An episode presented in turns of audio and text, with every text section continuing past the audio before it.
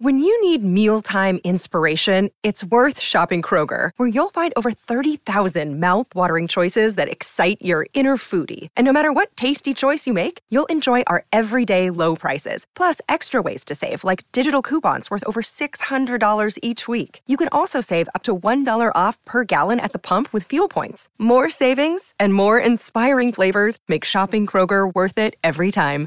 Kroger, fresh for everyone. Fuel restrictions apply. Welcome. Good morning. Good morning. Scott, as I get older, two things that I absolutely appreciate Tr- being able to trust and convenience. And this is why we have Waterways Travel and AG1 as our sponsors today. Absolutely. Trust and convenience. You know what? Even if you're young, you will like these values, right? And Waterways Travel, they've been doing it for decades. Sean Murphy and his team, they know what they're doing. And as you know, David, travel is one of those things where you absolutely must have trust. It's crucial. And Waterways Travel provides that plus the experience that comes along with that trust. They know about all the surf spots in the world. They even know about surf spots that no longer exist because of tsunamis and earthquakes. It's totally true. I mean, the reality is the days of like getting on whatever um, travel website and typing in your dates and checking fares against one another. So you could save 25 bucks here but then you find yourself on spirit airlines or frontier or something. And you're just like and then you suffer through that or something goes wrong. It's all a headache. It's inconvenient. And it's just a waste of time. And so kind of being able to just pull up one website here's the price here's what i'm getting and then knowing that you're going to have a great experience that's where I'm at at this point in my life. I don't have time for any of that other stuff. So waterwaystravel.com. Um, and then same goes for AG1. It's like they put the best stuff in it. It shows up at my door, saves me a bunch of time, saves me money actually, because to be buying all the ingredients individually and supplements or whatever is just expensive. It's hard on your stomach. So convenient, trust uh, that all my dietary needs are met move on with your life. AG1, baby. It's a crucial part of my morning routine.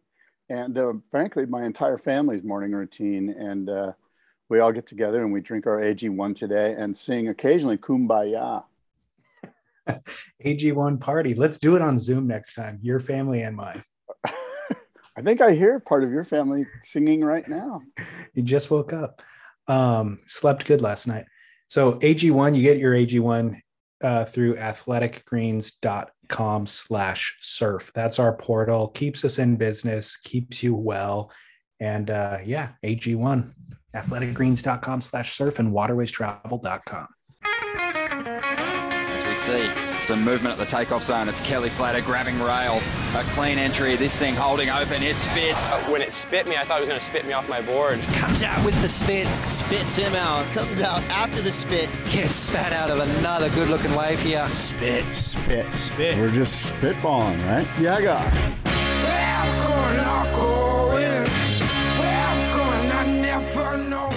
Yeah, guy. Yeah, guy. Yeah, yeah, guy. Yeah, guy. Yeah, guy. Yeah, guy. Yeah, guy. Yeah, guy. Yeah, guy. It's time for spit. It's uh, Wednesday morning. It's the middle of summer, frankly. It's July 27th, and um, I'm slightly broken. Are you okay there? I see you slightly moving. Now you're back. Yeah, let's let's just see what happens. Well, anyway, it's Um, Wednesday, July 27th. Welcome, David Lee Scales, Scott Best. Spit. We're spitballing. We're talking surf, as we often do. Probably some other things. Perhaps the final half of RRR, the Bollywood movie that we discussed, a must-see flick. We'll get to the second two R's today. Yeah. Anyway, good morning. Good morning. Um, we first, right off the top, we've got to give away that Pyzel Shadow in less than a week. It's a 6 0 John John trade in. We give it away to one of our subscribers. So if you want to get in on that, you can subscribe on surfsplendorpodcast.com, click support. Five bucks a month. You won't notice it missing, but it's the backbone of our uh, our business. Keeps Absolutely. us rolling. Please subscribe. We appreciate your subscription. And we promise to do our best to put um, entertaining, insightful, informative stuff uh, in your ears each and every week. You'll work on that. I'm just going to work on being consistent. I promise we'll be here every week. I can't promise it'll Right. be informative. And re- you're right. And I can't provide insight really. Um, Um, this, this much I do know. There will be a really bad hair day, and I'll put on a hat instead. but we'll be here. Yeah. Um, give me the boardroom show. uh, Wow. Teaser. Yeah. What's going Bo- on? The boardroom show is really ramping up. We got some cool stuff. Um, first of all, the Boardroom International Surfboard Show presented by US Blanks. This year we're honoring icon of foam Timmy Patterson. We honor a shaper each and every year, and Timmy Patterson has three generations of surfboard builders in his family. And of course, Timmy makes the boards for gold medalists Italo Ferreira, Ferrara, Ferreira. I always get that wrong. And um, of course, we've got, um, as I mentioned, that shaping competition, which sort of lifts up the uh, spirit of hand shaped surfboards and building surfboards in general, both the glassing, uh, the sanding, uh, the shaping, all of the stuff that goes into it, routing out fin boxes. That's really what the boardroom is all about. It's about honoring the surfboard because, as you know, surfboards, a philosophical icon of enduring youth, put a surfboard in my 57 year old arms and I feel like a 16 year old kid. I'm frothing to go ride it and get in the ocean. And uh, the boardroom's really a huge hall filled with the surfboard manufacturing industry. Think fishing show or boat show, but surfboards and the surfboard industry. And when is it? And who can attend? October 8th and 9th.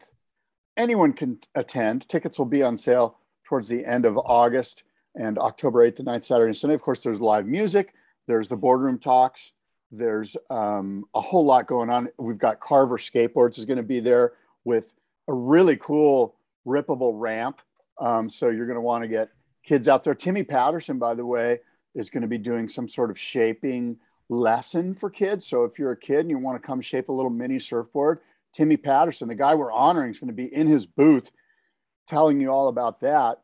And um, gosh, a lot more going on. Of course, this early in the morning, I'm having a hard time pulling down that information from the brain cell. But Do I said cell as in singular. Do you know who the um, competitors are in the Icons of Foam? I have a rough understanding. We know for sure Ryan Birch, who's the two time defending champion, and will be there. Um, we know that the champion from Japan, Harlem Surfboards, Tokuda san, will be there. I believe that Timmy has selected Rick Rock, a longtime San Clemente shaper. He has selected, um, gosh, I'm kind of forgetting exactly who's on his list. It's it's it's fluid. You know, he hasn't Yeah. completely made the announcement to me yet, so it's a bit fluid still. Um, but we're over two months out, so we've got time to figure all that out. And um, yeah, there's going to be three rounds. Each shaper faces uh, one shaper faces another in a man-on-man heat. And the winner of that heat moves on to the semifinals, and then the winner of that heat moves on to the final. So there'll be three boards, three iconic boards that Timmy is selecting for the shapers to uh, replicate. And there's going to be some cool boards. Timmy's got some really cool boards uh, in his in his um, you know in his legacy, so to speak. And of course, Yeah, I mean, one of them will one of them is going to be one of Italo's boards, of course. And I mean, Timmy's been at it for decades at the highest level. So yeah, there's plenty to choose from. Absolutely. Um, what do you do with those shaped blanks? Well, some of those boards will go to people that are at the show, um, both people that have. Um, each year we have a dinner that there's eight eight people that are allowed to buy a ticket to have dinner with Timmy Patterson, and to sit down over an incredible three course meal um, with wine and beer, and it's quite a cool scene. It's just you and Timmy in this very exclusive little dining room. Um, it's put on by my friends at Ranch 45. And you also, with the purchase of that dinner ticket, you receive one of the boards from the first round of the shaping competition. Now, the other boards go back to uh, the boardroom show, and we sell those boards to help pay for costs of that three course meal, which costs me an arm and a leg usually. Uh, but it's well worth it. And uh, what a special uh, time for people that buy tickets. You know, last year we had Pat Rawson, and um, and gosh, those boards right now are just being finished up and being um, delivered to the the people that bought those tickets. So, yeah, it's good stuff. Yeah, quite the opportunity there. Are those tickets um, still available, or are they have They're- they gone on sale yet? They haven't even gone on sale. Um, so they are available. they are available. anybody- Yeah, Cool. anybody. There's only eight available, and you get, like I said, you get dinner, you get entry into the event, you get the finished shape blank. It's it's your responsibility, by the way. I need to be clear about this to have that shape blank glassed and finished. Like you take the blank Yeah. home, um, and uh, you also get a little goodie bag with some cool stuff. And um, yeah, we're looking forward to uh, another exciting boardroom show. It's um, people are psyched. We've got a full house. I've got, I don't know if I told you this, but one of our, uh, I might have mentioned this to you. One of our exhibitors, which I'm kind of excited about, makes 3D surfboards from Oh, a I do not know 3D about this. a 3D machine that Uh, spins, it was spins it was a only a matter of time. that spins out a surfboard. They come they're coming over from Europe and I'm really excited. I'm actually having them on the Boardroom podcast here in the middle of August. And I'm excited about just the concept of a 3D surfboard. Like what's it made out of? How does it work? You know, like the whole like how light is it? How does it work in the water relative? Is there a stringer? Obviously there's not foam. It's made out of some sort of composite. You know, Right. is it glass normally? How do you put the fins in? Uh, so these are all the questions I have for this gentleman, and I'm going to ask him uh, on the boardroom podcast coming up here in a couple of weeks. All right, then I'll wait to ask you because I was going to ask you some of those questions. I don't have the answers. I don't Yeah. know. Like those are like when I spoke with him on the phone, I'm like, I don't understand this. We should do a podcast because I'd like to get to the bottom of this. Yeah, I mean the 3D printing thing is hard to wrap your brain around. All of the things that can be made from it, but if they're literally able to make, you know, a gun Guns. Yeah. out of a three, then of course they can make a surfboard. The question is just performance. What is the performance like? You know? Well, that is the big question, right? And Yeah. um, you know, how does that composite handle bumps? Handle how does it flow in the water? How does it paddle? Uh, Yeah. How does it sit in the water? What's the volume all about? You know. Yep.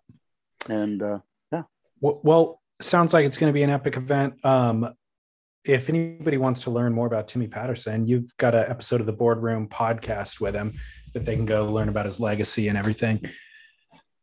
do Um, you happen to listen to the Marty Hoffman episode? No, I haven't. That's really good. Marty Okay, Hoffman. good. I will. Marty Hoffman. and I don't. Yeah. I don't know nearly enough about him actually, so I really need to because he's a name that pops up all the time. Yeah, son of Flippy Hoffman, legendary, the Hoffman family, of course. Yeah. Um, Walter Flippy Hoffman, um, Joyce Hoffman, um, Right. Dibi Fletcher, who's Herbie Fletcher's wife, who's the mother of. Chris- I mean, their family, the extension of their family is is just, uh, you know, it's foundational in, you know, late fifties on California surf culture and surf industry. Um, I'm looking at your hat right now, and it reminded me. Do you know who I recorded with? Um, is the uh, guitarist from the Foo Fighters. Oh, cool. What's He's, his uh, name? His name's Chris Shiflett. Uh huh. He's he's from Santa Barbara, and he grew up surfing, and so he's like a big podcast fan and listener, and um, and so he actually reached out to me. Oh my kind of- god, that must have been great to get that email. I know, I know. We have a mutual so cool. we had a mutual friend, so he texted, and uh, yeah, it was pretty epic. He's super, super cool and super down to earth, and um, you know, wants to talk about surfing. But we did talk a lot about music as well. Some about his career, but also just kind of philosophical music chat. Like Oh my god, this sounds great. I'm so jealous. I would have loved to have talked with him. I know you. Well, you would have asked much more technical guitar questions. Well, I actually don't- like the don't know that philosophical, but I like the philosophical music questions. Like, you know what I mean? Like, I'm actually into that too. Well, among them, you know, he's raising kids.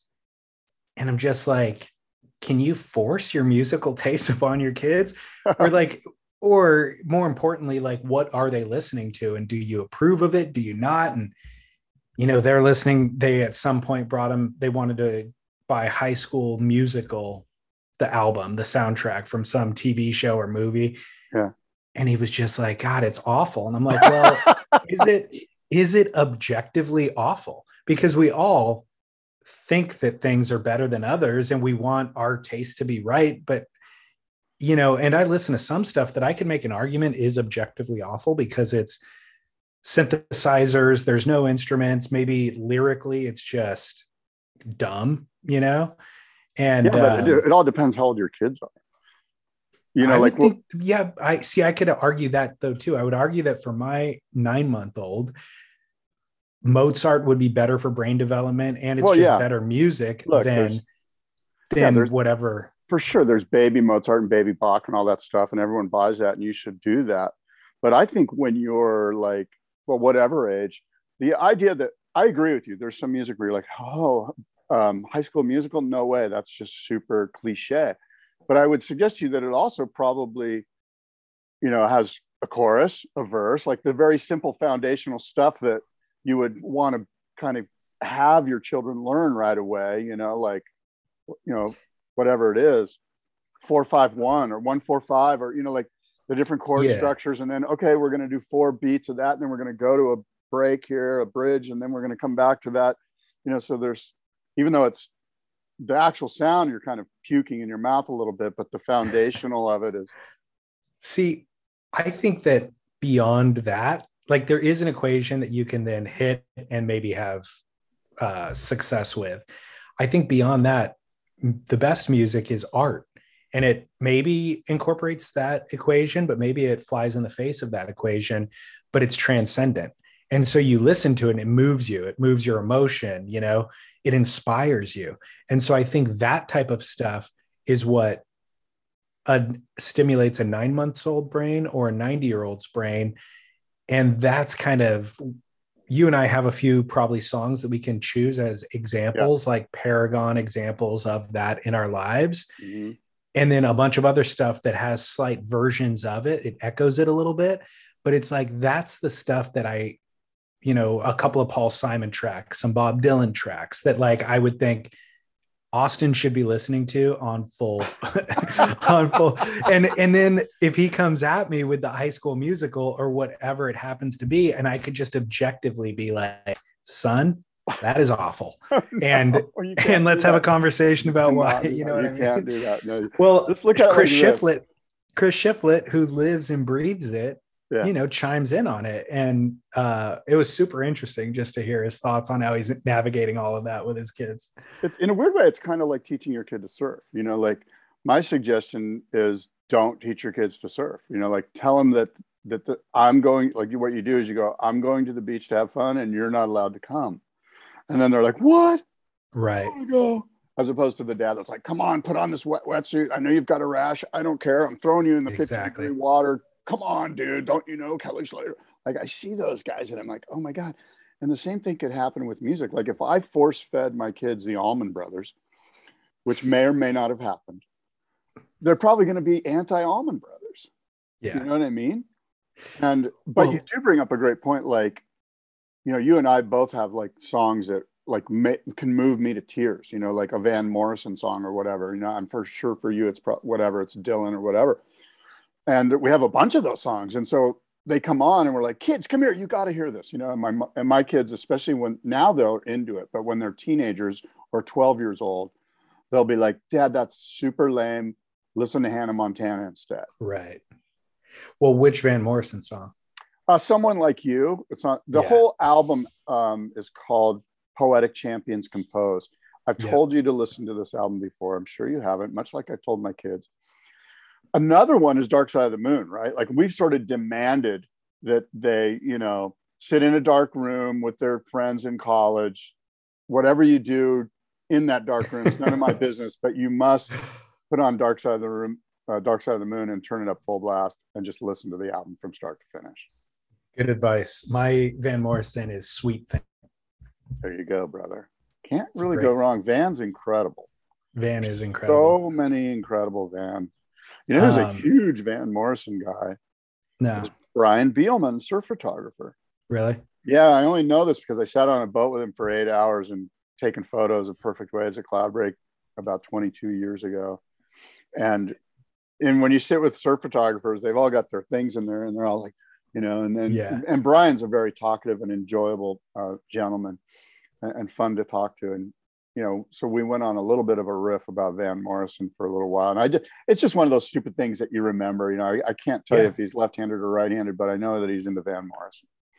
Well, uh, back to influencing your kids' musical Yes. taste. Chris Shiflett podcast with Did did your with David Lee Scales. did your dad do it to you? And do you listen to what your dad listened to when you were growing up? No, my dad was extremely, um, and to this day, like non-musical. You know, like really? yeah, there was never music. It was he was an Air Force pilot. Like he was just Huh. like son Vietnam, you know, just like hardcore, you know, like like a fighter pilot, you know, jockey guy. Yeah. Um, but my mother is the one who influenced us musically, and she um, played the Beatles a lot. And actually, she's the one that turned me on to Dark Side of the Moon. So it did influence you, and you did. uh, yeah, see, but i wasn't. I was, but I was like twelve or thirteen. I was like turning into that. I was in that thirteen to fourteen age where you start to go. Hannah Montana's lame. This Right. stuff's pretty rad. Whoa, Led Zeppelin. Whoa, what's Jimi Hendrix? Okay. Okay. So you you took uh, to it immediately. Yeah. Now tell me about Chris. Um, but we should listen. Well, I haven't published it yet. I think next week or the week after. Yeah. Um, but uh, so my dad, who plays guitar and has dedicated his life to playing guitar, uh, and now has one of the Greatest pickleball songs ever. that's true. Yeah, that and also the best uh, retirement bands out in the Palm Springs area. Go ahead. Sorry, my dog's about to go bark. here. Go go. Hey, come here. Okay, go ahead. Yeah, your dad. He's he's playing So- retirement guitar. Yeah, so he um, desired a you know a life as a rock star when he was young, but then had two kids and took a job with a bank and worked uh, in finance kind There's of for a his whole career. There's a song. and so uh, abandoned his childhood dreams to become a rock star so that he could raise kids and provide for us and all that sort of stuff. And I'm grateful that he did.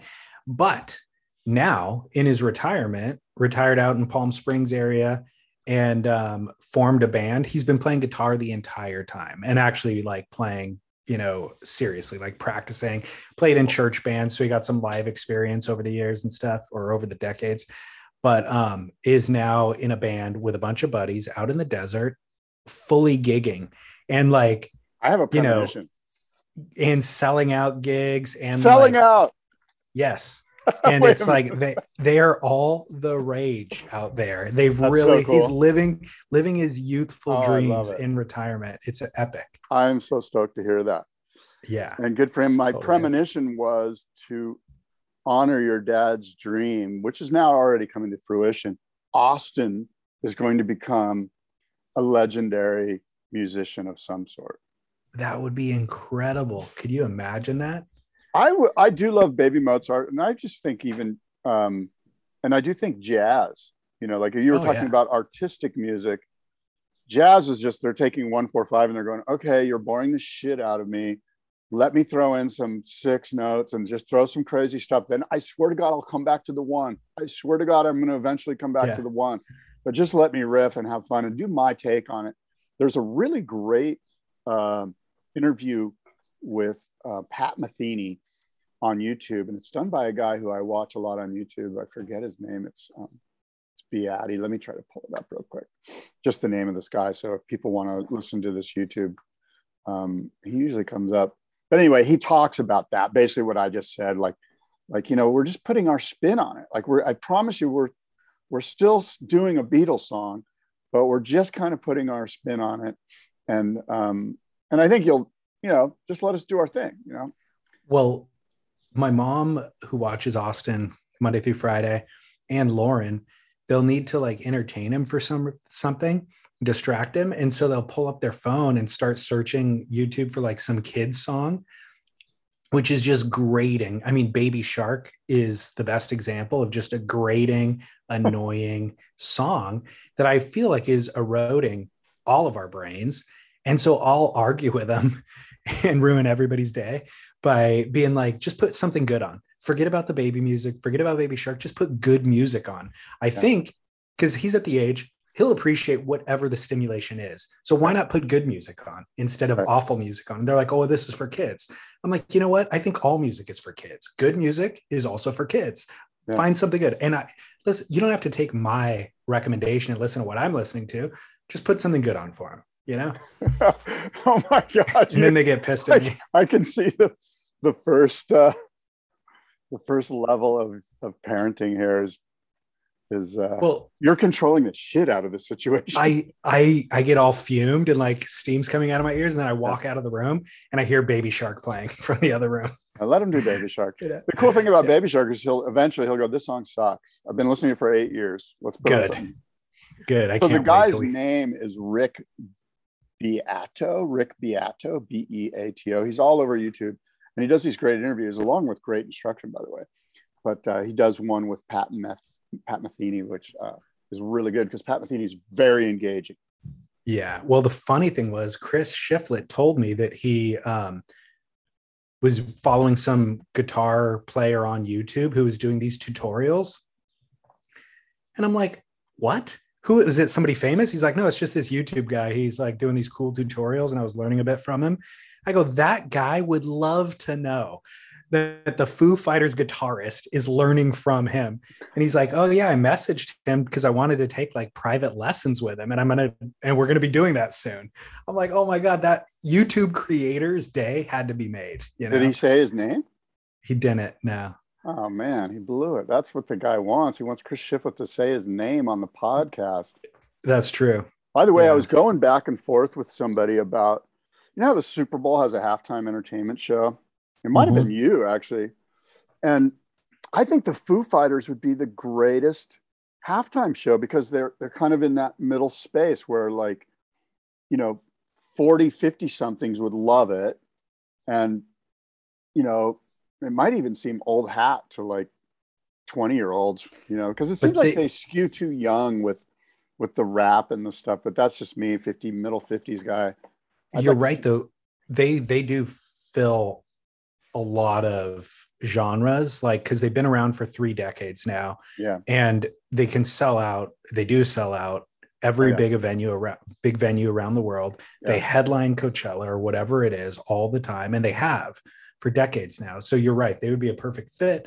But as we know tragically they lost their drummer um just a month or two ago. Yeah so that, yeah that's a bummer yeah. we'll see no, what, I, yeah you know, where the band goes at some point in the future i'm sure that eventually hopefully you know, God Figure willing, yeah, yeah, they'll get a new drummer, but uh, you know, maybe it's too soon. But eventually, that it's just funny because finding a Super Bowl act at the halftime show is it's actually diff, more difficult than you realize.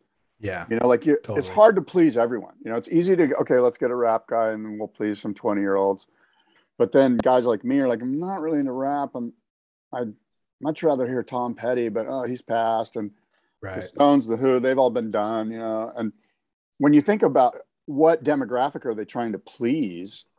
Yeah. They're I'm sure there's guys like me that are making decisions. Then there's guys underneath guys like me who are like, no, actually, let's get, you know, Megan Thee Stallion, who I don't even know, you know, like who? Does well, she play the guitar? Does she even know a musical chord? You know what? It's rap. It's one thing. The part the genre that I don't get anymore is a couple years ago they had the Weeknd performing and I'm like, I don't even know what genre this is. It's strictly, it's like pop music, um, personify. I don't know what the right word is. It's like a version of pop music that's even beyond pop music. Like the equation that you were talking about earlier, that equation, um, I don't know. I don't even know how to explain it. It doesn't even yeah. feel like music to me. It strictly feels like performance yeah. is all it feels like you know? I, I, there's nothing musical about i know at some at point they should just have dancers out there just go really? This is just going to be about like very you know scantily clad yeah. dancers. Because at least both yeah. because rap comes from a place and a passion and it has like an objective and it has an opinion and it has a you know and it's musical and like there's there's something really to appreciate about it when the Weeknd was performing i was like i don't listen to this guy's music on the radio so i didn't really know who he was or what it was going to sound like and then i watched him and listened and i was just horrified that it's even associated with quote music it was strictly performance to me you know Yeah. but at any rate Yeah. i've got I i've got a how, listener how email far in how far into this podcast are we? Because you need to create a little caveat before all right and put it at the beginning and go. For about ten minutes, we don't talk about anything but music. So if you're not into that, go ahead and skip to. Remember, we got that one email that's like, "Please tell us when you're not talking surf, so I can fast forward." yeah i think that guy just complains no matter what Oh, um okay listen to this listener feedback from last week said hey dave you recently mentioned michael ho being a bit crazy even at 65 well i was at the Eddie one year standing 30 feet from the shore when he soul arched into the shore break yeah. they had to carry him out of the water because he was limp i'm not sure how documented this is uh. I saw a really poor quality video of it one time on YouTube, but I haven't ever been able to find it again. Yeah, I was there for that. Actually, it was gnarly, and Tell it was me, give me the classic. story. Well, I, first of all, I'm not sure if I was there or if I, but I have seen it. I'm not sure if, which Eddie it was. He said it was either 99 or 2000. I yeah, I think it was the one where Bruce Irons won. Okay. Um, but anyway, a lot of guys were doing that that year. Not a lot of guys, but maybe four or five. I think Andy, Bruce, Michael Ho. But yeah, it was just crazy and it was beautiful and it was just full Hawaiian style, like hands behind the back, kind of like that soul arch he does at backdoor, but just Yeah. going left and just stands in there, and but brutally, uh, you know, just worked and came out just like he needed three dudes, like he had, you know, maybe broken a rib or something. Like it was scary bad. But yeah, the guy Michael Ho. I mean, wow, there needs to be a full-on, real Netflix three or four parter on Michael Ho. well, so he would have been 45 then. which I mean Yeah. is which is crazy. I mean, we're eh, we're talking about him being 65 backdoor. That's ultra crazy. But even to think 20 years ago, he was 45 doing those hijinks. Insane. Yeah, it, it would be that would be a really cool. What's funny about Michael Ho is like you never hear a bad thing about Michael Ho. You know, Hmm. like I've never heard a bad thing about him. You know what I mean? Like yeah. like there's some guys who are like, oh, you know, for like okay, Shaun Thomson dropped in on a bunch of people, and Tom Carroll too, and probably a lot of pros did. And I'm not saying Michael Ho hasn't, but I think the waters part when Michael paddles out. He doesn't have to. You know I mean? Yeah. No, he's epic. Um, so I emailed that guy back, that listener, because he didn't say which year it was. I emailed him saying, Do you know what year it was? That's when he said it was around 2000. He also said, I remember seeing Pamela Anderson at the time uh, at one of, oh, he said he went to two of the events. So I remember seeing Pamela Anderson at one of them. She was way prettier in real life. She was in uh, the back of the line at the bathroom and all the other girls in front of her were waving her to come and go first and she kept saying no no no no no because she didn't want to take advantage of her status Yeah. but the other girls wouldn't take no for an answer and eventually call, called her up and got her in the front of the line That's pretty cool. And I, I do remember seeing her. I I saw her with Kelly at a Windansea Surf Club event that I was surfing in. Um, might have been earlier than that though. Windansea has this fall classic thing, the surf club, where it's basically just the Windansea clubs, but a few people can get invited in. And somehow I slithered my way into that. But I remember seeing her and Kelly on the beach at Windansea, and and and she was at that time much more beautiful and not all made up either like Yeah. not all just like like uh naturally beautiful you know? And that's what so i was talking about the Weeknd being offensive how it's almost not music. When i was growing up and people loved pamela anderson that's how i felt about her too. I was like she doesn't even look like a human being much less you know a woman. Like there's nothing attractive about that to me. However people i've talked to who have spent time with her or seen her in real life say exactly that. They're like, oh no. And certainly back then, she Yeah. was an Yes. absolute girl next door beauty, even exactly before the before the industry got a hold of her. exactly that was a great way to put it before the industry got a hold of her exactly which industry we're not sure could have been hollywood could have been cosmetics we don't know Uh, well, good. Shout out to Pam. yes, Um, we're fans another another listener email. Uh, Yeah. Hey guys, what are your thoughts on asking your shaper to knock off another shaper's design? At first Ooh. glance, this seems inappropriate, but let me give you a scenario. What if you fall in love with a shape built by a large surfboard company that makes all of their products overseas under questionable working conditions and out of questionable materials? said said company then places these boards at question of questionable quality in your favorite surf shop for a criminally high price.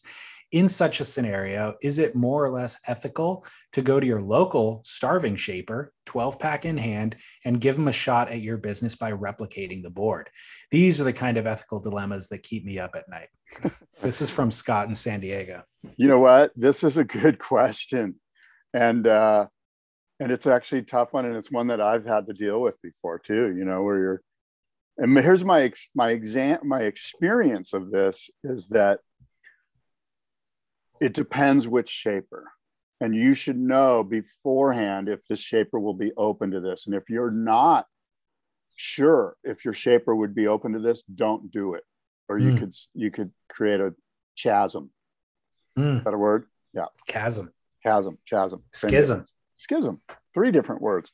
Now so if you know beforehand you're fine. Just bring the board and go hey i'd really like this board but i'd like your hands to make it out of polyfoam or whatever you know and and it won't be a problem. But that's the key here scott is know beforehand.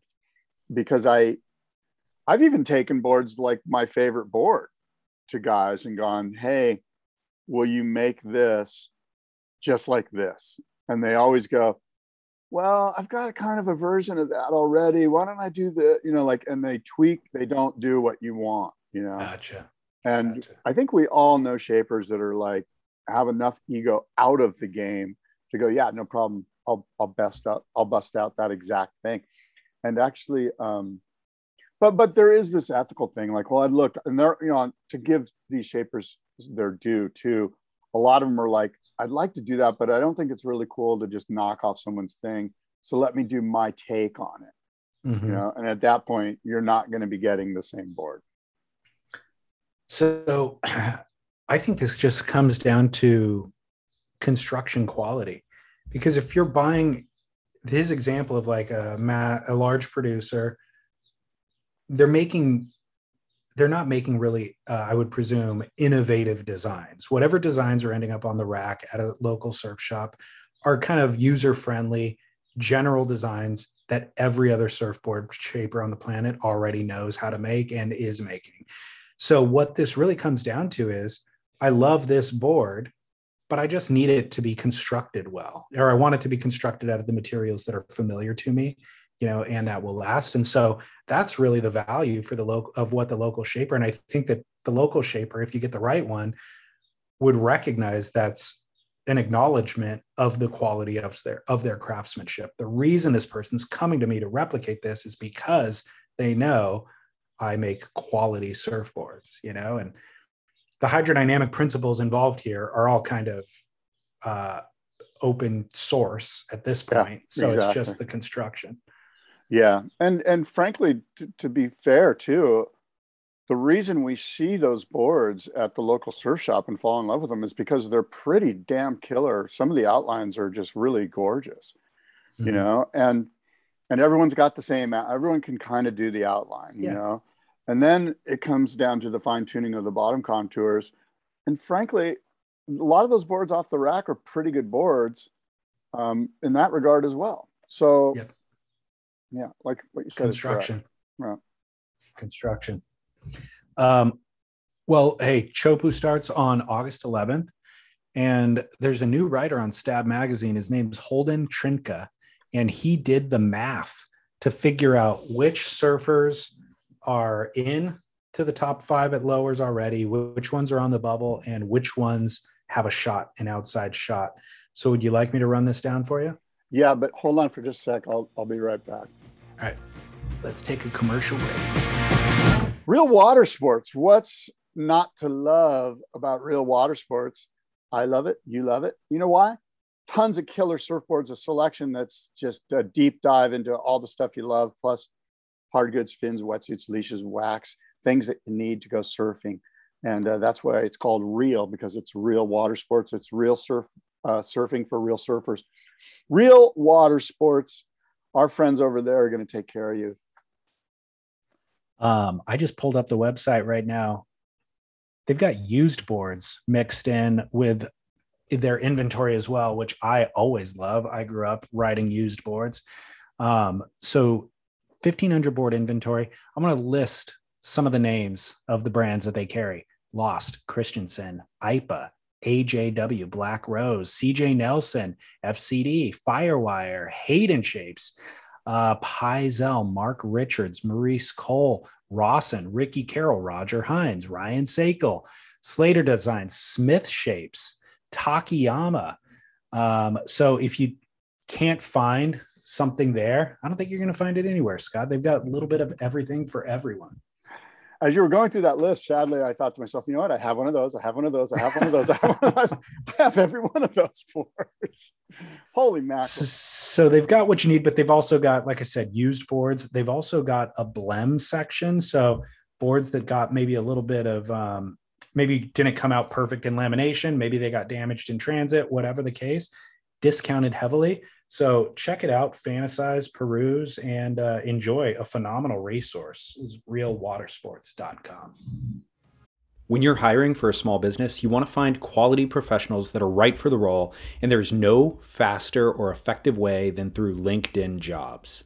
Your time and capital are precious, and there is a powerful resource that can help you focus on what you're good at and integrate people into your team seamlessly to help grow your business. LinkedIn Jobs has created the tools to find the right professionals for your team efficiently and for free. LinkedIn isn't just another job board, Everyone is already on LinkedIn with their resumes and references, and now LinkedIn has designed a hiring platform to connect you with candidates specifically qualified for the job that you post about. More than a billion professionals meticulously organized to connect people by skill set to help us all advance our position. 2.5 million businesses already use LinkedIn for hiring, and 86% of small businesses get a qualified candidate within 24 hours. It's that fast, easy to use, and effective.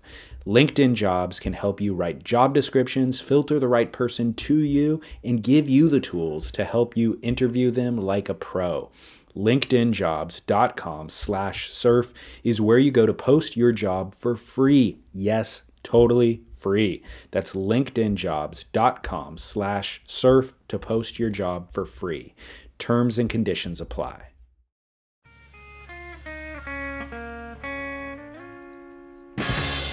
You know, I was on a surf trip recently, and my friend Bob Murphy said, Scott, if you squeeze the juice of one lemon into a glass of water and drink it every day, your flow rate will be better.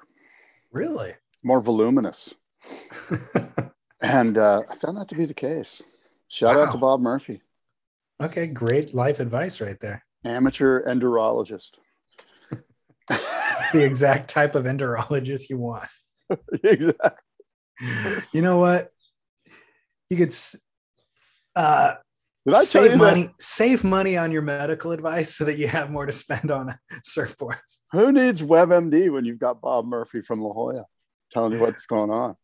And honestly, I think a full lemon a day will actually do a lot of great things for you. Yeah, I'm a big fan of that. I really am. Yeah. I don't know if uh, I told you this, but I've been asked to give a talk at the World Conference of Enderologists. You did. You did tell me this. yeah. So that's going to be interesting. Well, let's get into the CT surfers can still make the top five at Chopu. Um, so Holden Trinka on Stab did the math. The by the way, the old system was um, 11 or the old WCT format was 11 events. You keep your best nine. Remember, you get rid of two. The way that this is working this year is that um, you lose you get to throw away one event before the cut but everything after the cut you keep. So you, essentially you throw away one event rather than two this year. So in locked in for finals day at lowers already are felipe toledo and jack robinson. And so they're kind of neck and neck and a result at chopu could determine who will be in first and who will be in second going mm. into lowers Mm. And I think everybody would put their money on Jack Robinson at Chopu and mm. in fact put their money against Felipe Toledo. It's not like Felipe has a fighting chance. Felipe is the guy who you would bet on losing at Chopu. So this mm. gives Jack a real opportunity to make up some points.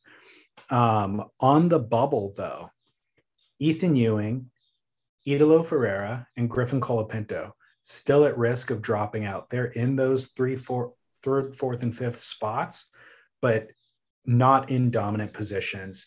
And um, Kanoa Igarashi is right outside of it. He can get into the bubble pretty easily, depending on results here.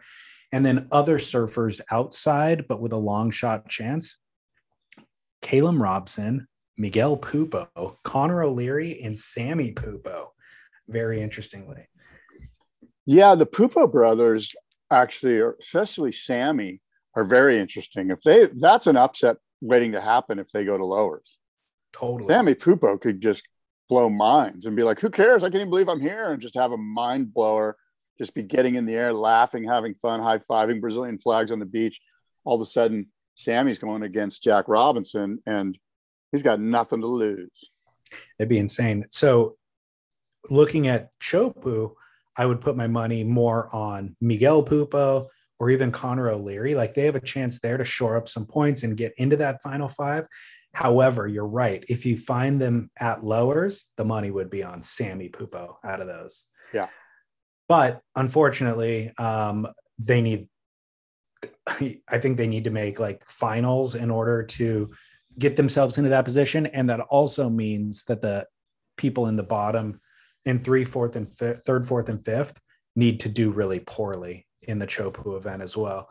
So I could see uh, Italo, you know, he's got the ability to do well at Chopu. I don't know Ethan Ewing so much at big backside barrels, but Griffin Colapinto, I think, has the talent and the bravado to go for it at Chopes. So that's you know, what's happening. Yeah, look, I frankly, I'd be fine with the top five right now making their yeah. way to Chopu. I mean, to uh, lowers.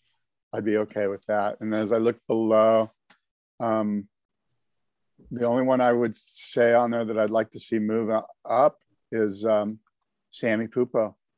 Yeah. Like, but then I'd be Front losing one of these top five. And I don't want to lose Griffin. I don't want to lose Italo. I don't want to lose Ethan Ewing. So it's kind of, I don't know.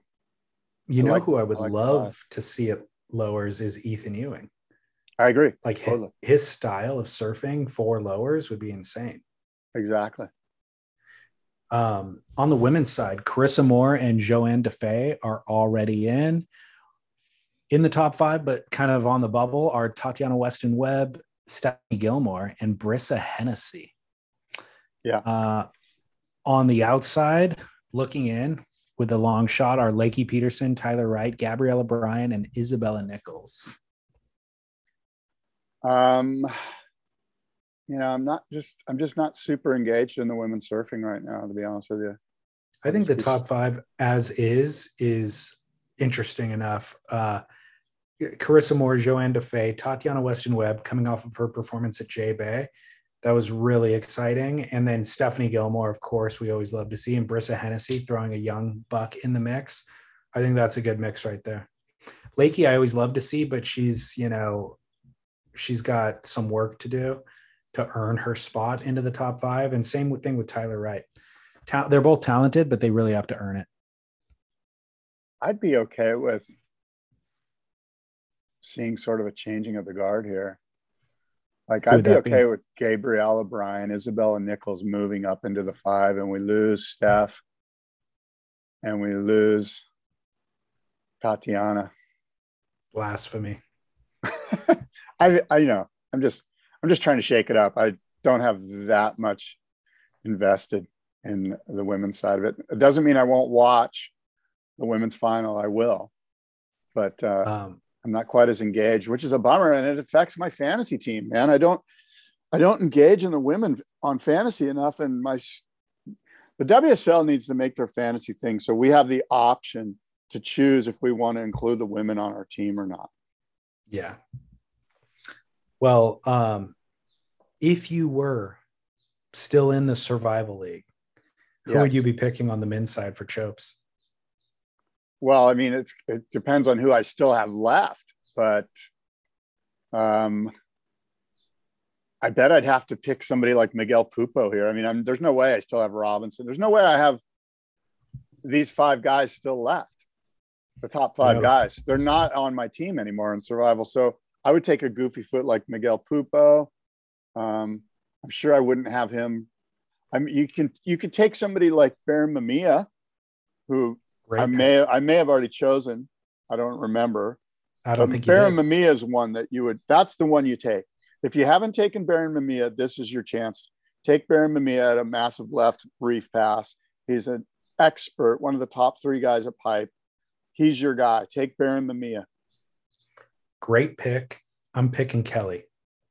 You already took Kelly. No, I didn't. You haven't taken Kelly yet? Nope. I've been talking. I've been talking crap on Kelly. You actually have, yeah. You've been saying Kelly would be the, my guy. I'm going to save him for Chope for years I haven't been picking Kelly. I overlooked him at pipe. I picked John John at pipe. That worked out well for me. But Kelly, this is the one event other than pipe that I would use Kelly on. Um, so his most recent episode of Lost Tapes covers his stint in at Chopu in 2019, where he was shooting an Outerknown campaign wearing denim blue jeans in the water surfing in denim blue jeans to get uh, a you know catalog shot. Um, but again, watching him free surf is the highlight of this series. Watching him free surf at Chopu, it also covers the event where he loses to um, Jack Freestone, but they show free surfing before the event and free surfing after the event. And the guy is he is the guy. You watch that and you're just like, man, forget forget about the tour the worst surfing you do throughout your year is on tour. Just go do this. It's like a Neil Diamond song. Kelly in blue jeans. right? Isn't there forever in blue jeans? I don't know, but I think we have our closing song for today's show. Oh, okay, now uh, check this out. This goes with the theme of today's show. The one time I went to a concert with my dad, I may have already told you this. My dad goes, Scott, we're going to Neil Diamond. So I go to Neil Diamond at the San Diego Sports Arena with my dad and his wife. It's me and my wife. My wife and I are probably 35. My dad's probably 65. We're the youngest people there, my wife and I.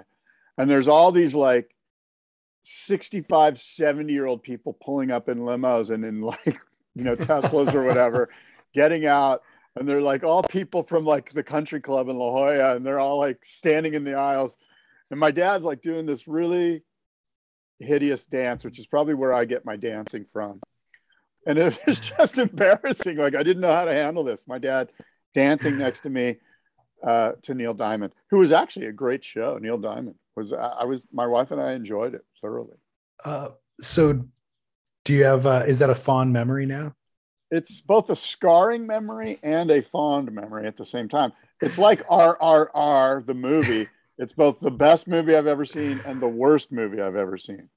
That's I could see um, you cringing through the experience, but then in hindsight, of course, it's hilarious and fun. You know, this is what happened.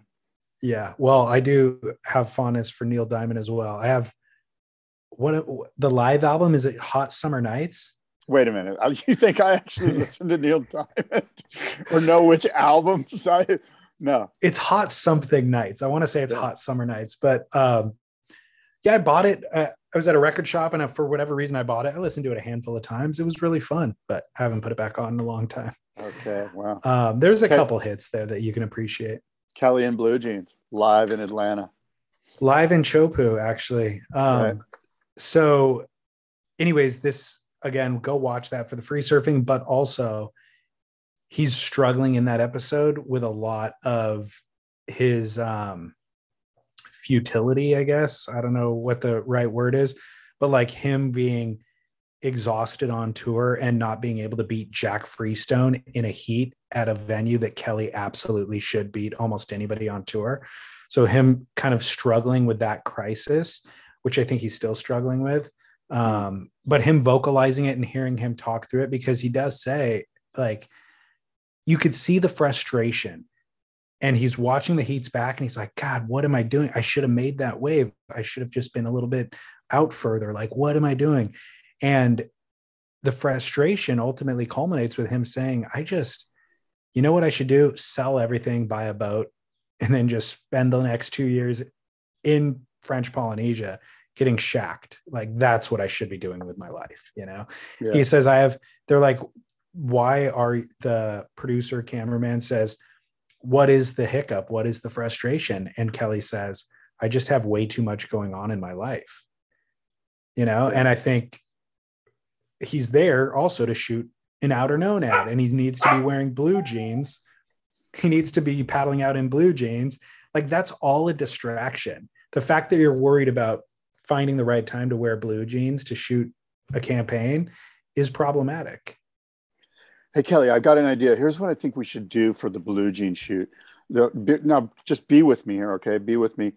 I want you to wear the blue jeans out in the water at Chopu. Catch a couple waves. What do you think? Uh, uh, okay, yeah, sounds like a good idea. Can't wait to do that. He's Again, lady. if you were if you were just a sponsor, you'd be like, no, I'm focused on winning a world title, and that'll support your brand. But if you're the owner of the brand then you start thinking about doing these things, you know? So here's I a think, thought. What if it was the other way around? How so? Hey, Jimmy Joe, this is Kelly. I've got an idea. I think I should wear blue jeans at Chopu. It could have been. I know. That wouldn't surprise well. me at all.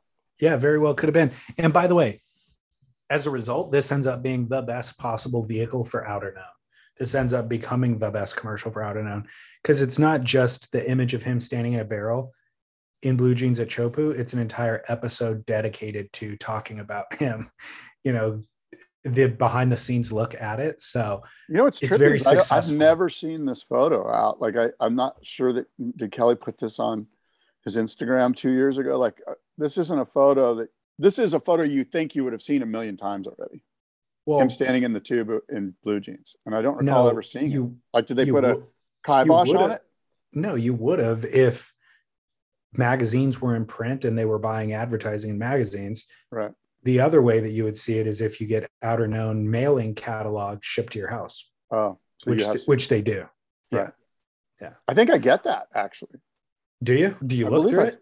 No, hell no. um, I'm sure that you do get it. They send it to everybody, even if you didn't sign up for anything at any point. Yeah. Um, but anyways, again, this is a successful commercial for Outerknown. So yeah. Ticks that box. Cool. Um, do you want to play a little bit of Have You Ever before yes. we close out the show with Must See Moments and Dukes and Kooks? Absolutely. All right, I've got a couple for you. Have you ever had a surf class? You mean taking a surfing lesson? Is that what you're saying? Yeah. yeah. No, no, I've given them. I used to teach surfing for the YMCA in 1984. There you go. Yeah. All right. Yeah. I've I've never had a surf class, quote unquote, like where you put the jersey on and paddle out. But I've gotten lessons from Brad Gerlach's Wave Key. Oh yeah. So I think that qualifies. It kind of does. I think he's. So. By the way, we were talking about like the top three stylists of all time, and we mentioned Machado and Kelly, or no, uh, Tom Curren, and um, one other, like oh, uh, Rastovich. I think um, Brad might be in the top five, or he's I definitely agree. in the top ten. You know, when you yeah. think of Lopez, all-time stylist, I think Brad Gerlach's in the top ten, which is super funny in hindsight because when he was a, a teenager in high school with us, we were all just got we were like oh my god this guy's got the worst style ever but it was really us just not even like having black wetsuits and single fins and brad was in a red wetsuit with a twin fin riding whitewash all the way. We're like, what is he doing? He's riding whitewash all the way. We couldn't even we couldn't even believe this was happening in front of us. It was he, he was way were, more progressive than we were. You guys were uniform and he was outside totally. of the box, and so it just didn't look cool. But I'm wondering if he hadn't worked out his actual style yet. He was radical, maybe, right? But it was a little bit goofy looking, you know. Yeah, he, he had no, he hadn't. I mean, I think when he went on tour, uh, you know, like the year he won, he beat Tom Carroll in Oceanside at the Stubbies Pro in like I don't know 1988 or something, and uh, that's when he was fully evolving into a style style master. Yeah. A couple of other listeners reached out to me, and the names that they threw out were Torren Martyn, uh, Craig Anderson. Craig, okay, and, I get Craig. And um, Michael February. Yeah, I I just look at it like who would you want your kid to surf like? Any of those would be fine with me. Yeah. But if you had to choose one, well, Tom Curren. Like, thank you. End yeah, of, of story. The well, goat. of course, but the listeners were saying like modern, Stylish. like what are like the current kind of guys? Curren, you know, so to this day, if you saw Curren surf, you'd be like, "Oh my god, that's beautiful! I'd like my kid to dance like that." Yeah, I know, but they were just right. Trying well, to pull I, I from the it. youth. I get yeah. it. I get yeah, it. Yeah, yeah. Where's Kelly in that list? Is Kelly is his style in the top interesting 10 stylists of all time? We're talking all time. We're talking yeah, Gerry I, Lopez. I think so. I think he's in the top 10. Yeah. Kelly, it's so funny. His it's funny that we've never considered him as a stylist because he absolutely is stylish. He does not have any funkiness at all, but it's almost like the function is supersedes the form for him. You know, like he's so what he's doing is so impressive that you overlook the aesthetic of what he's doing. But if you do ever, I mean, that zapping turn at Sebastian Inlet that they've made the statue out of is unbelievably stylish. Any image of him getting backside barreled at a reef pass anywhere, super stylish. You know, I agree. And and relative to wearing a jersey, he's by far the most stylish surfer on the tour as far as in my opinion. Um, you know, as far as like an aesthetic, like you're like, yeah. wow, that's not only functionally insane and technically perfect, but he's got some flair, you know? Totally. Totally. Yeah. So he's in the top 10 for sure. Yeah. It's an interesting list. Top, top 10 stylists of all time. Because you throw all time and then you're like, well, where do you put like Lance Carson or, right. You know, like it's kind of a hard list to make up. It is. Some would say Phil yeah. Edwards had the best style ever. Was the yeah, Tom Curren before there was a Tom Curren It becomes apples and oranges when you're thinking yeah. that far back and they're just you're going right. straight. You're right. Um, all right. Have you ever stolen something? Yes, sadly, I have. And uh, it's not, I mean, Yes, the answer is yes. I have, and I apologize. I'm making I'm making amends. I'm trying to live my life better. I'm amending the way I behave, and um, God willing, it won't happen again. Uh, do you want to tell? Do you want to tell the story of what you stole, stole, or is that good enough? I mean, it's more than one item. Good oh, okay. These were dark um, days. Um, I will I tell mean, the one story. I, will tell the first time I got caught shoplifting. Perfect. Perfect. First time I got caught shoplifting. I was I was skating. We, me and my buddy were skating this little ramp down at the bottom of Via de la Valle. There's a bank there now. It was an empty lot with. It was called. Um, I don't. It was called the ditch. It was the ditch, and we would we were like big Jay Adams, Tony Alva wannabe guys. So we had our little like pork pie hats, and we and we would smoke cherry cigars. And I was probably 13, and we would just skate this ditch. That was our plan. And we went across the street to the Safeway or the Vons or whatever it was to get our cherry cigars, which meant to steal them. And so we would walk into the Vons and there'd be an aisle with two tall aisles with the cherry cigars in them and all the food items. And we would go back to back so that he would be looking out that aisle way, and I'd be looking out that aisle way. And if there was no one coming, we'd go, "No one's there," and we'd just start stuffing cherry cigars and candy into our board shorts. And um, of course, we didn't realize there was a guy up top, a manager, just watching us, just going, "Look at those two boys." Why are those guys standing back to back? back to back, shoveling shit into their trunks? And we got caught stealing cherry cigars. And what was the punishment? They called our parents and basically said, "Next time we're calling the cops. Don't do this again." Yeah. This was obviously planned. Um, what's cherry cigars? A cigar with a cherry flavoring. Come on. Interesting. Yeah. Um, it's funny when you're a kid like that, how you think you're being so inconspicuous. Like, oh, if we stand back to back, we'll be able to look at everything, except nobody in that store ever stands back to back like that unless they're stealing something. Such idiots. We were complete, complete. It's funny. idiots. Yeah. All right, good. Well, good go. round of Have You Ever, where we learn much more about our podcast host. I've got a must see moment, which What is it? It's well, it's first of all, it's this movie RRR, which you got to watch on Netflix. But secondly, it's um, there's a little cool little clip of Jackson Dorian surfing in the Maldives, super clear water, friendly face. Jackson Dorian is going to check it out. It's super clear water, and I'm ripping, and he's just it's just one of those fun Instagram clips where he's kind of ripping and getting tubed and coming out and having the time of his life. What a life that it. kid lives. I know. I saw Shane Dorian post uh, from there, and the waves were absolutely pumping. So it makes sense that Jackson was there. But I'll I'll go look up his clip. Yeah. Um, you're absolutely right, though. Geez, what a life that kid is living. Yeah, pretty good. Um, Looks like he's got good parents too. I know Shane. uh, You know, I spent some time with Shane, and he's he's obviously together. that's the Great. thing is, so he.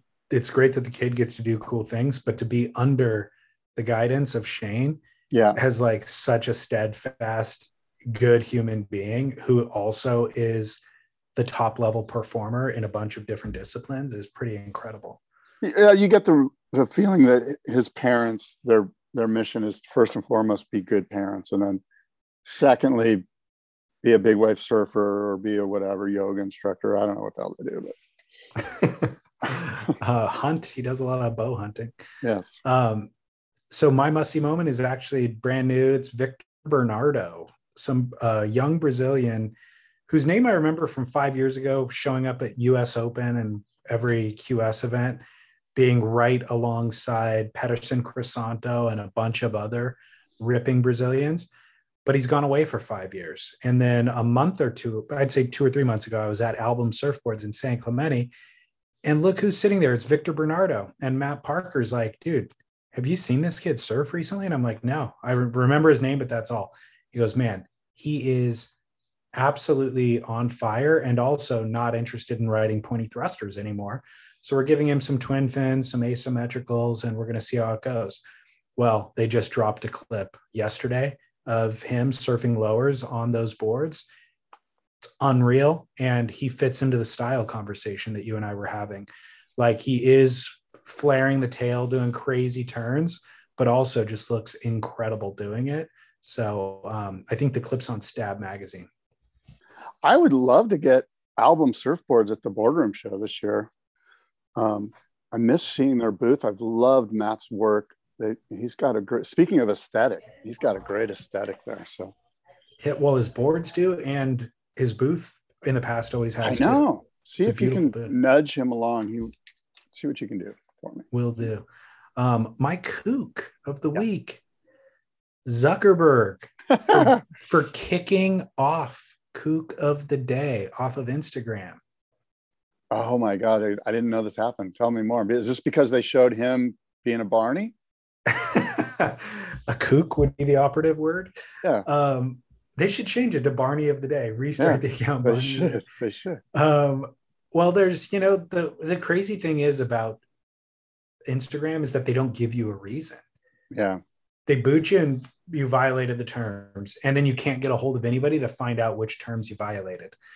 But um, And I saw Sean Davey on LinkedIn, surf photographer Sean Davey, saying he's over Instagram that they they're no longer like a place for photographs. They're trying to compete with TikTok. And my daughter said the same thing. She's like, everyone's over Instagram, is what she told me. Like all of her generation, like the 20 somethings.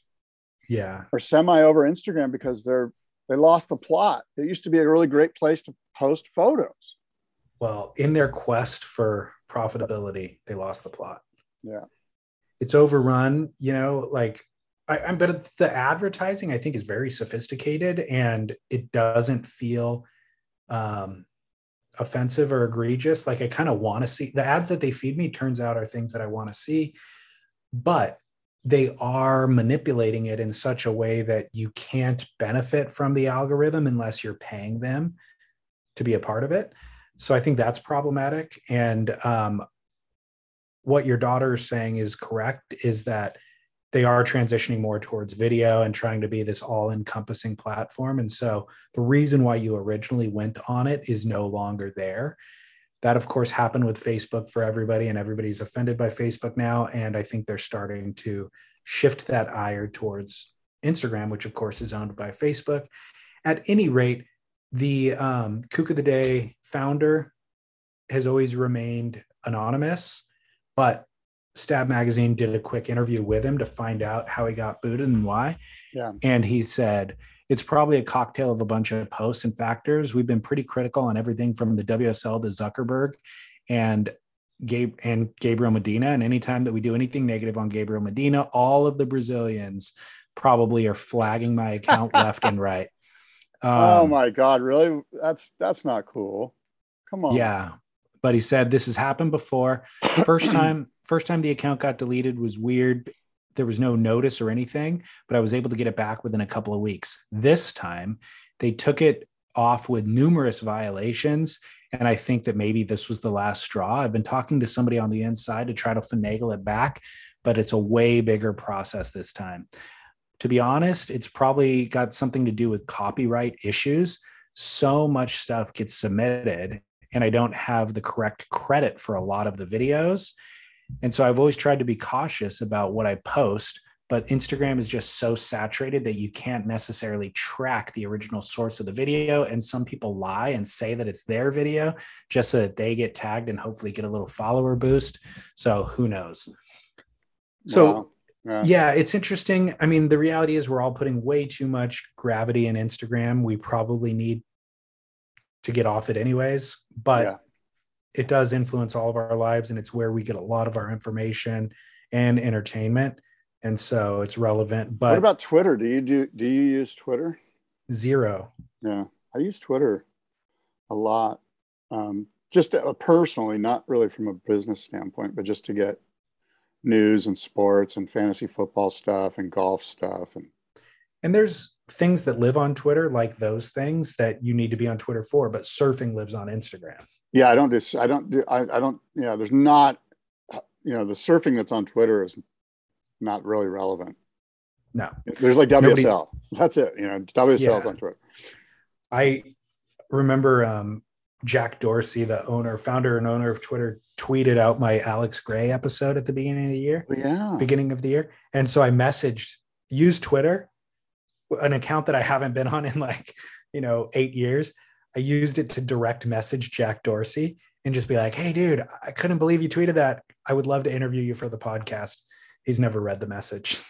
Yeah. He's a busy guy. Yeah. Busy dealing yeah. with Elon. Exactly. Um, the so when I read this article though, uh, the interview with the Kook of the Day founder, yeah, the thing that rubbed me wrong about it is Kook of the Day used Instagram the exact way that Instagram was designed to be used.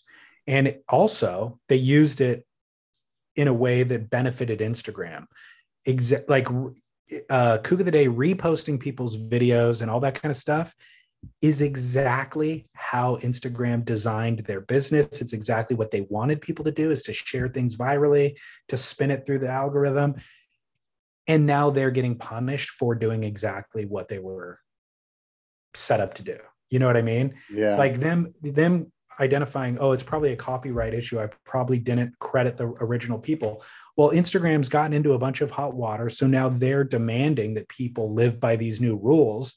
But it's like you built your entire system not living with those rules. So I think yeah, it's funny. They're just, it's kind of like getting a, you know, like riding a fish and really loving it and going, gosh, I wish it was more performancy. And then getting a performance oriented fish and going, oh, this, this is the worst of both worlds. That's kind of what Instagram's become. They're, they're chasing the tail here. They're the tweener. They're the tweener. What's the new Instagram? I heard there's this one called Discord. Do you know anything about it? I don't. Is it new? I don't know. Somebody somebody said try Discord if you're over Instagram. I'm going to look it up. But I mean, I I feel like Discord's been around and it's a website, but I don't. oh, I don't even app. know. Maybe it is. I don't think it's like a social media platform. Oh, who knows? I don't have a clue. Um. Yeah. I mean, I don't know. Some people are using TikTok. People are using Snapchat still a little. I think. I have no idea.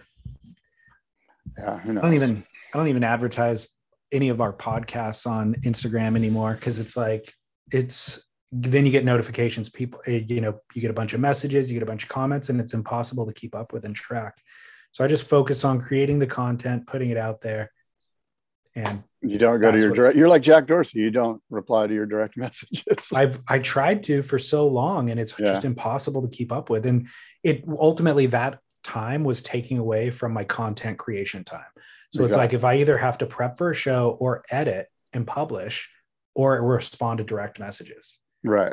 Yeah. You know, I recorded five podcasts last week. You know, it's like I try to respond. Yeah. I try to just go thanks, thanks, you know, like at least go thanks. And then you feel like you're being short with them and exactly. that's kind of rude.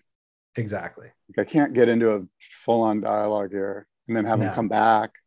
That's the problem. If you get 20 messages, you send 20 replies, that then begets another 20 messages or maybe 40 messages. And then those so it just kind of the whole thing just snowballs. it, yeah it's you need a social media manager.